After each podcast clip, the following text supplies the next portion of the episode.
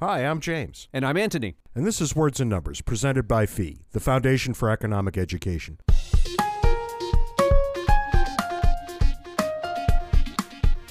This week's episode of Words and Numbers is sponsored by 3on6.com. Dr. Randy Roberts invented the 3 on 6 procedure as a new way to replace a full set of teeth using dental implants and bridges. Dr. Roberts wanted to come up with an effective and affordable alternative to uncomfortable dentures and something that was much less expensive than traditional dental implants, which can run as high as $80,000. With Dr. Roberts' 3 on 6 procedure, you'll end up with teeth that are comfortable, that look natural, that you can clean yourself, need never be removed. This is really good stuff, and it's at a fraction of what traditional dental implants will cost you. You can find a provider and a free consultation by visiting 3on6.com. That's the number 3, the word on, and the number 6, 3on6.com. You'll get a free scan of your mouth to determine whether you qualify, and you'll even get some financing information. So go on over to 3on6.com to learn more about this revolutionary procedure and to find a provider near you. Uh, every week it's the same. Every week it's the same. What's new and exciting in your world this week, Ant? One of our listeners, Dennis Foster, brought to our attention the matter of Stephen Hsu of Michigan State University. Dr. Hsu earned a PhD in physics from Berkeley and was, until recently, vice president for research at Michigan State. Dr. Hsu has come under fire from Michigan's Graduate Employees Union for sharing research that failed to find evidence that police are more likely to shoot African Americans than whites or Hispanics. There are several failures here. The first is that this isn't Dr. Hsu's research. Psychologists from the University of Maryland and Michigan State conducted the research and published it in the Proceedings of the National Academy of Sciences. Dr. Hsu simply shared the article on social media. Second, the people of Michigan's Graduate Employees Union appear not to understand how statistics work. The way statistical analysis works is that the researcher proposes a hypothesis. For example, police are equally likely to shoot African Americans as whites. Then the researcher looks for evidence to refute the hypothesis. If the data refute the hypothesis, the researcher says, no, my hypothesis is incorrect. The data show that police are more likely to shoot African Americans than whites. But if the data don't refute the hypothesis, the researcher concludes that the data reveal nothing. That doesn't mean that the hypothesis that police are as likely to shoot African Americans as whites is correct. It means the data provide no conclusion to the question. It's like you wanting to test the hypothesis the dog is outside. From your chair, you look around the room, you see no dog. The best you can say is, I cannot refute the hypothesis that the dog is outside.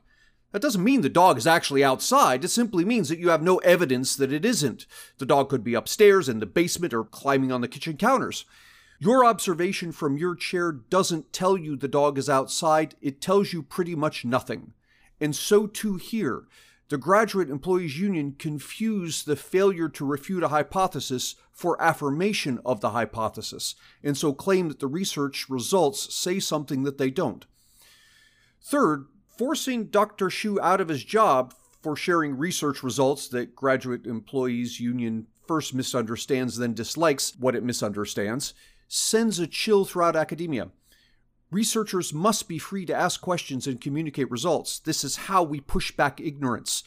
To suppress research because we disagree with its conclusions, or worse, because we disagree with what we erroneously perceive its conclusions to be, is to shut down all research because researchers can't be sure what results the mob will misinterpret and turn on next. Shut down enough researchers like this, and we transform academia into a huge rubber stamp that simply puts window dressing on whatever preconceptions the masses hold. And that doesn't look anything like science, but it does start to look a lot like religion. Some of us think that that's already happened. I think higher education in certain areas has been pushing this direction for some decades. I'm very surprised to see it in STEM disciplines. Yeah, I think that's right. And where it goes next, anybody's guess, but this is a disconcerting chapter in this story.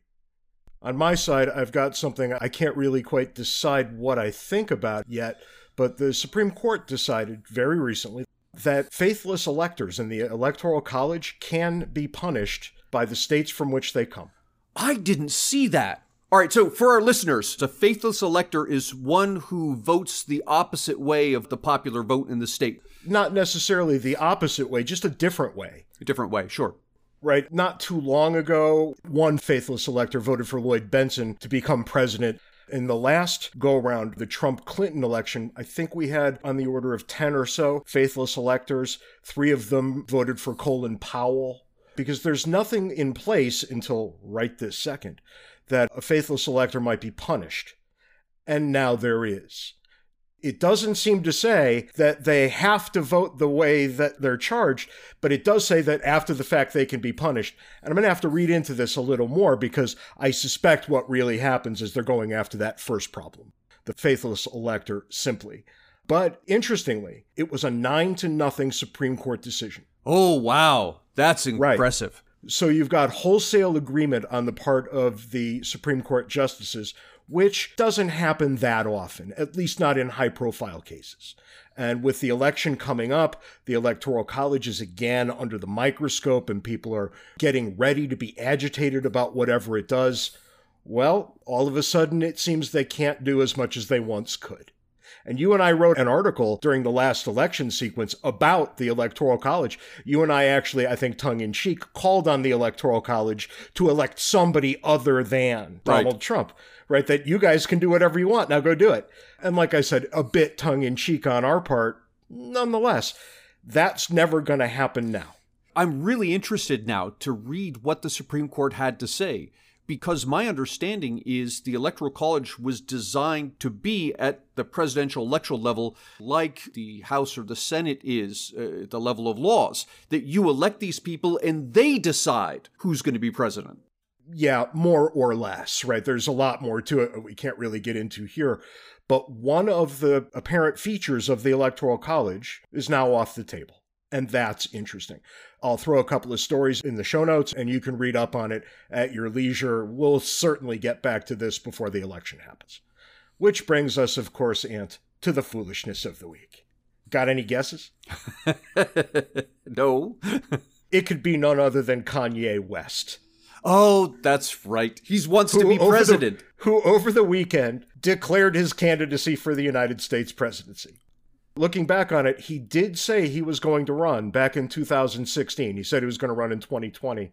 So I guess he's making good on that promise. But here's the thing people haven't noticed this yet. Kanye has an entire line of merchandise that flies under the banner Vision 2020. Kanye is trying to sell shirts and sweatshirts and sneakers and right. this kind of thing, and drummed up a whole bunch of press the minute he went live with that line of products. How funny. He's trying to sell merchandise. What if he ends up being elected president kind of as a side deal? I suspect that Kanye is blissfully unaware of the difficulty in getting on the ballot in 50 states.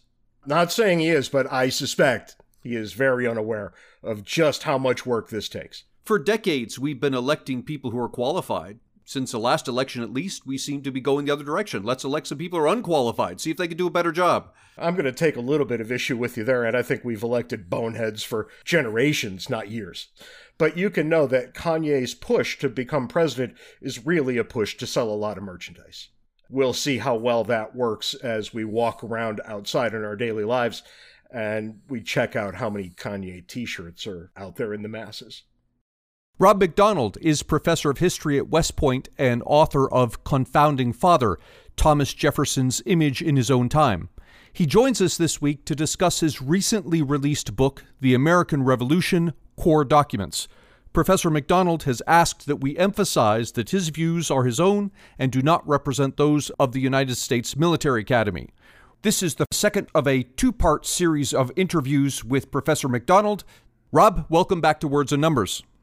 I want to throw something on the table here because you left us off talking about the seven years of French and Indian War and the astonishing war debt that Great Britain ended up with.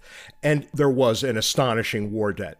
So the British, not surprisingly, I think, and maybe even reasonably, said, well, we've got those colonies in North America. They should really pay for their own upkeep. We're not looking to turn a profit here, but they should at least be self sustaining. That is not a remarkable thing to say. I think that's a very rational thing to say. If these are British colonies, hey, maybe they should be a break even proposition at worst. And the Sugar Act is a curious animal because all of a sudden, here come the British and they say, we're going to tax sugar. And the colonists lose their minds. But the British already taxed sugar by virtue of the Navigation Act of 1733. And the Sugar Act, from somewhat 40 years later, is a tax decrease. It's a tax decrease, but they're really going to make them pay it this time. Yeah, this time we mean it. but you're absolutely right. Members of parliament are not as depicted. Some of your listeners of a certain age will remember Schoolhouse Rock.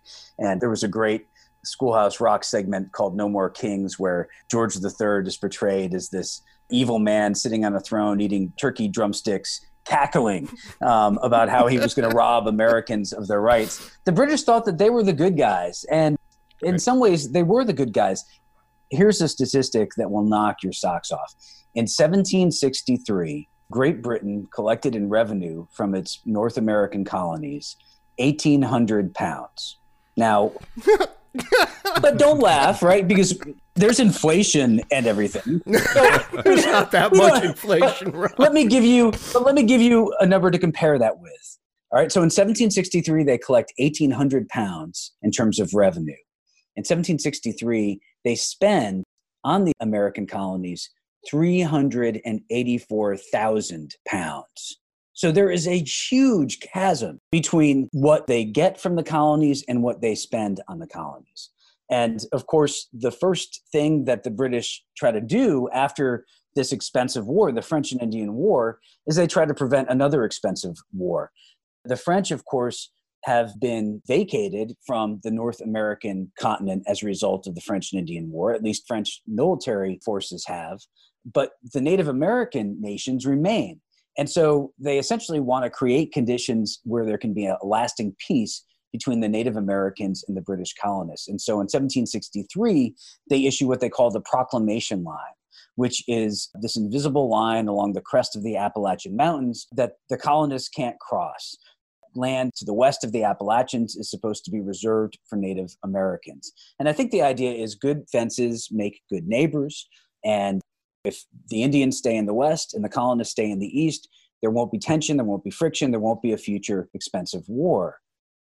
But that's very alienating to the American colonists because, of course, it wasn't just redcoats who were fighting in the French and Indian War. A lot of provincial colonial forces were.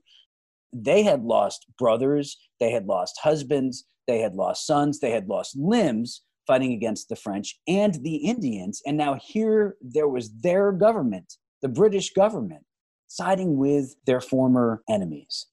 So that really gave them some indigestion. And it's not just the Sugar Act, it's not just the Proclamation Line of 1763, it's not just the Stamp Act, which they think violates their property rights because they had no representatives in Parliament. And I know we live in morally relativistic times, but what do you call it when somebody reaches into your pocket and takes your money without asking? That's theft, Rob. That's theft. That's stealing, right? That's and the British government is supposed to be protecting their property rights. That's one of the most essential, basic functions of government. And yet, Parliament, without even asking, is going to be taking their money. And here's the curiosity, right? At the same time, Ireland is a conquered land, not a settled one. And Ireland is permitted its own representative body. They don't answer to Parliament, they answer to the king. Here, where the United States, the soon to be United States, was a settled but not conquered area, there is no representation. So the net result is you're better off being conquered by the British than retaining your British citizenship as you move across the Atlantic Ocean. Nothing's rational if that's correct. But along those lines, as I'm reading these core documents, it, yes, there's the complaints about the writs of assistance, complaints about the taxation, the Stamp Act, and whatnot. But it seems that every time there's a complaint like that, it's not about the thing itself. It's about the thing coupled with the lack of representation. So it wasn't the Stamp Act, it was the Stamp Act plus lack of representation. As I'm reading that, it raises a question in my mind. Suppose that Parliament had granted the colonists representation, and yet, even with that representation, everything played out the way it did. You still have the Stamp Act, you still have the writs of assistance, the whole business. Do you have a revolution then? I don't know that the British could have, in a practical, functioning manner, granted any sort of representation that we would have considered meaningful. Beginning with the House of Burgesses in Virginia in 1619, all of these colonies had their own miniature parliaments. They all had their own legislatures that were elected by the people where they had actual representation. If the British had offered actual representation to the American colonies, if it had been anything close to proportional, First of all, it's impossible to imagine the British granting such a thing because the American population is doubling every 20 years. And Ben Franklin actually did the math and he calculated that at some point in the first half of the 19th century, Americans would outnumber their cousins on the other side of the Atlantic Ocean. So they would become a colony of us in a sense. Hmm. So I can't imagine that the British would have done it. But even if they had tried, think about the amount of time that it took to cross the Atlantic Ocean. I mean, it would be like two months to go back and forth at the speediest. And then for Americans to have the opportunity to provide input to the representatives in parliament, I mean, it would have completely thrown sand into the gears of British government. It's impossible to imagine that Britain ever would have provided it. And even if Britain had provided it, it's impossible to imagine that Americans would ever be able to accept it as being legitimate. So the revolution in the end was a function of the speed of transportation. Well, quite possibly. You just couldn't move fast enough. Quite possibly. To achieve but, representation. But the other thing is that in some ways, this was an issue of colonial autonomy. Now, the colonists, they believed that essentially on all domestic concerns, they had the right to govern for themselves. You know, the Virginia House of Burgesses had the right to govern the Virginians who elected them. People in the Massachusetts legislature had the right to govern the people of Massachusetts who had voted them in. They acknowledged that Parliament had the right to make decisions for the empire and that it had the right to control international trade. But they thought that its authority essentially ended at their colony's border or at American shores. And yet, when the Stamp Act is repealed, in 1766, just a year after it was passed. And incidentally, Britain raised approximately zero pounds in revenue as a result of the Stamp Act because American resistance was so thoroughgoing and they boycotted British goods, anything that bore the stamp. And they essentially made it so that if you agreed to be a stamp tax collector, no one in your community would speak with you or work with you or sell you anything or buy anything from you. So they really defeated this measure. But as soon as Parliament repealed the Stamp Act, it passed another statement called the Declaratory Act. And in the Declaratory Act, Parliament insisted that it had the right to legislate for the colonies in all cases whatsoever. So that was a real sticking point. And I think you can make a very strong case that from that point forward, from the day the ink dried on the Declaratory Act, revolution was unavoidable. One side had to blink if it were to be avoided, and neither side did. How do you look at that? I mean, with everything we've said as prologue, and we've said a lot so far, we've covered a lot of material in a very short period of time. But with all of that as prologue, how are we to understand, in your opinion, what we're going through right now relative to the American Revolution? Are we getting to a revolutionary time, or is it just simply something else? I mean, in some ways, James, that's a question that I don't feel qualified to answer. I'm, I'm a historian. I look at the past. The present, I have no special expertise. But here's the weird part, right? If I go to the sociologists, they'll have absolutely no appreciation of the past, right? They will not know the history. Yeah. So too with my own discipline, in no small part, the political scientists. So I think we ought to be consulting historians a whole lot more than we do. I'm gonna push you really hard to say something. Well, James, you know I listen to your show all the time, and I know what a sweet talker you are. Yeah, that's me. but but I don't know that I want to take the bait. You know, one thing that history teaches me is humility. It's so difficult to appreciate all that we don't know I mean, we think we know a lot. And, you know, over time, you learn more and more about the past as well as about the present. But I don't know. I mean, when I think about what's going on today, when I think about the national debt and the degree to which it's piling up, I heard your episode recently where you mentioned, I think, June 21st was the day that right. we start borrowing. having spent all of the revenue that the government would accumulate for the year, thinking about the expenses and the strain on our civil liberties imposed by decisions made by governments in response to the coronavirus and thinking about you know some of the real tragic events that have unfolded as a result of the killing of George Floyd and civil unrest in America it's a stressful time I think for everybody. And yet a difference that I see is that in the 1760s and the 1770s there were real principles that people elucidated with clarity and agreed upon to a large degree. And I hate to say this because generally I'm very optimistic about the future, but it seems as if our discourse these days is not quite as high minded as it once was. Right. It's more 1968 than 1776. Yeah. In almost every meaningful Or way. maybe 1790s Paris. That's right, because it starts to feel a lot more like the terror Mm-hmm. than anything else. I do cringe at what might be possible, but let's look back for something a lot more uplifting because you've got at the very end of your collection some really interesting material about how things ended up, at least from the perspective of 1760. When we start with Otis and we look forward, well, people had to be very concerned about what was going to transpire, and yet they achieved the impossible. They beat the British, or maybe better to the point, they didn't lose to the British, mm-hmm.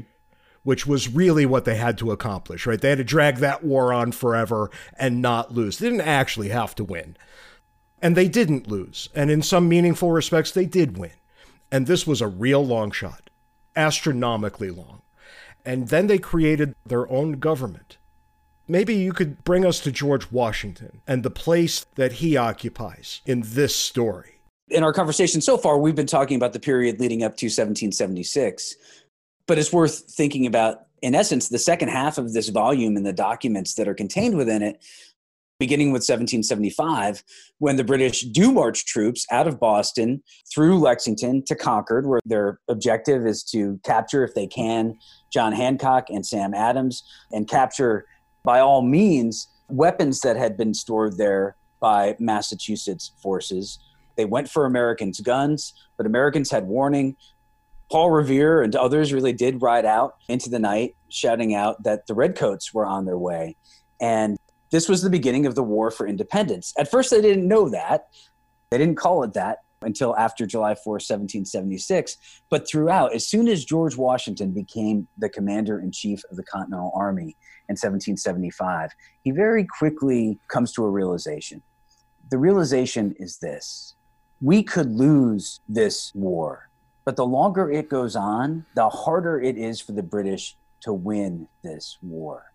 Because this was a war truly for hearts and minds. The British Army was in a very difficult position. How do you force people to want to be something that they don't want to be? How do you force people to want to be British again? And the more they tried to force people, the more adamant people were in fighting for their independence. And, you know, there are a number of documents in this volume that highlight the ways in which British strong arm tactics during the course of the War for Independence backfired. One example is there's this fantastic, I'm just going to tease it so people want to get the book, which is not at all expensive. I think it's selling for $10 up through July 4th and $12 after that fact. But Benjamin Franklin and the Marquis de Lafayette in 1779 were acting on instructions from the Continental Congress to put together a plan for an illustrated children's book about British war atrocities. I doubt the Newbery Award Committee would think very highly of such an enterprise these days. Not much sharing and caring in this plan's illustrated volume. But I mean, it really gets at the heart of it. The British, when a surgical strike would have done just fine, bombarded a town with all their cannon. There were reports that colonists believed, and that may well have been true, that the British Army was working with Native American allies and paying them by the scalp for American citizens.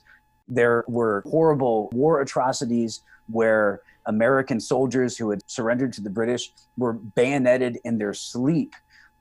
Horrible stuff, really horrible stuff for a children's book but it gets to the crux of George Washington's insight. The longer this war went on, the more the Americans were going to see the British as them and view themselves as us. Washington fought a long war. Finally, he was able to bring it to a conclusion in 1781 when he received intelligence that Lord Cornwallis had moved his army to the Yorktown Peninsula. I'm a civilian who teaches at West Point. I don't take it upon myself to give military advice to my cadets, but one thing I do feel confident saying is never retreat to a peninsula. It's not a good idea. and Washington and the French general Rochambeau were able to move their forces to surround Cornwallis, and then the French Navy under Admiral de Grasse surrounded him by sea, and Cornwallis surrendered. And finally, in 1783, all the details of the peace were worked out in Paris, and the treaty was signed. And George Washington resigned his commission as commander in chief of the Continental Army. And a lot of people in all different parts of the world were really doubtful that this would take place. A victorious general giving up power? When had that ever happened before? I mean, it would be almost a singular example of that sort of thing of someone winning a war and then saying, All right, my job is done. I'm going to go back to my farm. I'm going to go back to my family. I'm going to go back to my books to live under my vine and my fig tree. And there was an American portrait painter in London who was painting royal portraits. His name was Benjamin West. And as West later reported, he had a conversation with King George III. And George III asked Benjamin West, Is it true these rumors that I hear about George Washington? And Benjamin West said, Yes, sire. It is said that should he be victorious, his plan is to go back to private life and return to his home. And according to West, the king sort of laughed and said, Ha, if he does that, then truly he is the world's greatest man. And that's exactly what George Washington did. I'm easily convinced that that's exactly at that place and at that time what George Washington was. That's all the time we've got this week on Words and Numbers. Be sure to join us next week when we have something even more scintillating than we had this week, although Rob's a tough act to follow. Until then, follow us on Twitter. Handles are in the show notes. Join Words and Numbers Backstage, the Facebook group where the conversation continues. And send us email, words and numbers podcast at gmail.com. We haven't been getting a lot, so now I'm willing to let you have that. See, you do like the email, James. No, I, I really don't. Oh, also, join our Patreon. You get all kinds of great bonus material, which Ant and I are going to go record right now. So, Ant, until next week, we'll see you later. See you next week, James.